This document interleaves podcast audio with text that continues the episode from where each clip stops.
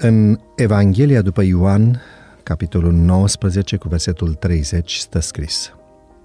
Când a luat Isus oțetul, a zis, s-a isprăvit, apoi și-a plecat capul și și-a dat Duhul. Luca și Ioan sunt singurii care descriu momentul precis al morții lui Isus.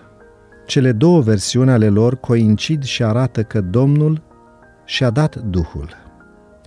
Ioan adaugă o scurtă propoziție a lui Isus. S-a isprăvit. Propoziție care a căpătat o semnificație profundă în biserica primară din moment ce Ioan și-a scris Evanghelia la sfârșitul primului secol. A șasea rostire a lui Isus pe cruce, la fel ca ultimele patru dintre cele rostite deja, are legătură cu lucrarea sa de mântuire. Semnificația multiplă a verbului folosit aici poate fi a executa, a împlini, a înfăptui, a termina, a plăti. Despre ce este vorba? Este vorba despre mântuirea și salvarea omenirii.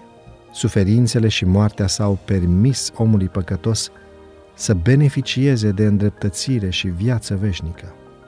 În rugăciunea preoțească, Hristos spusese Tatălui, Am sfârșit lucrarea pe care mi-ai dat-o să o fac. Ioan 17 cu 4. În momentul morții sale, a confirmat cu un strigă de victorie că această lucrare s-a terminat.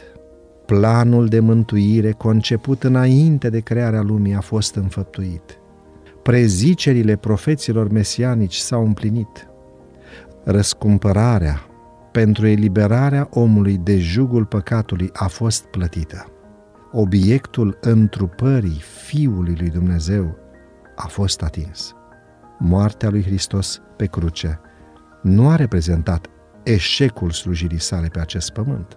El nu a cedat cruzimii, patimilor și urii celor care l-au crucificat. Moartea sa a fost fără îndoială o victorie. Strigătul final care a răsunat pe calvar s-a răspândit în lume și în ceruri pentru totdeauna. S-a isprăvit este un strigăt de revendicare a victoriei. Domnul Isus nu și-a încheiat viața până când n-a adus la îndeplinire lucrarea pentru care a venit. Atât pentru îngeri, cât și pentru lumile necăzute în păcat, strigătul s-a sfârșit a avut o profundă semnificație. Pentru ei, ca și pentru noi, marea lucrare de răscumpărare fusese înfăptuită. Împreună cu noi, ei se împărtășesc din roadele biruinței lui Hristos. Satana a văzut că masca sa a fost smulsă, guvernarea sa a fost descoperită înaintea îngerilor necăzuți și înaintea Universului Ceresc. El se descoperise ca ucigaș și pierduse cu totul simpatia ființelor cerești. Așa cum Isus și-a dus lucrarea la bun sfârșit, să luăm și noi astăzi decizia de a împlini misiunea pe care El o are pentru noi. Devoționalul audio de astăzi ți-a fost oferit de site-ul devoționale.ro în lectura pastorului Nicu Ionescu. Îți mulțumim că ne urmărești!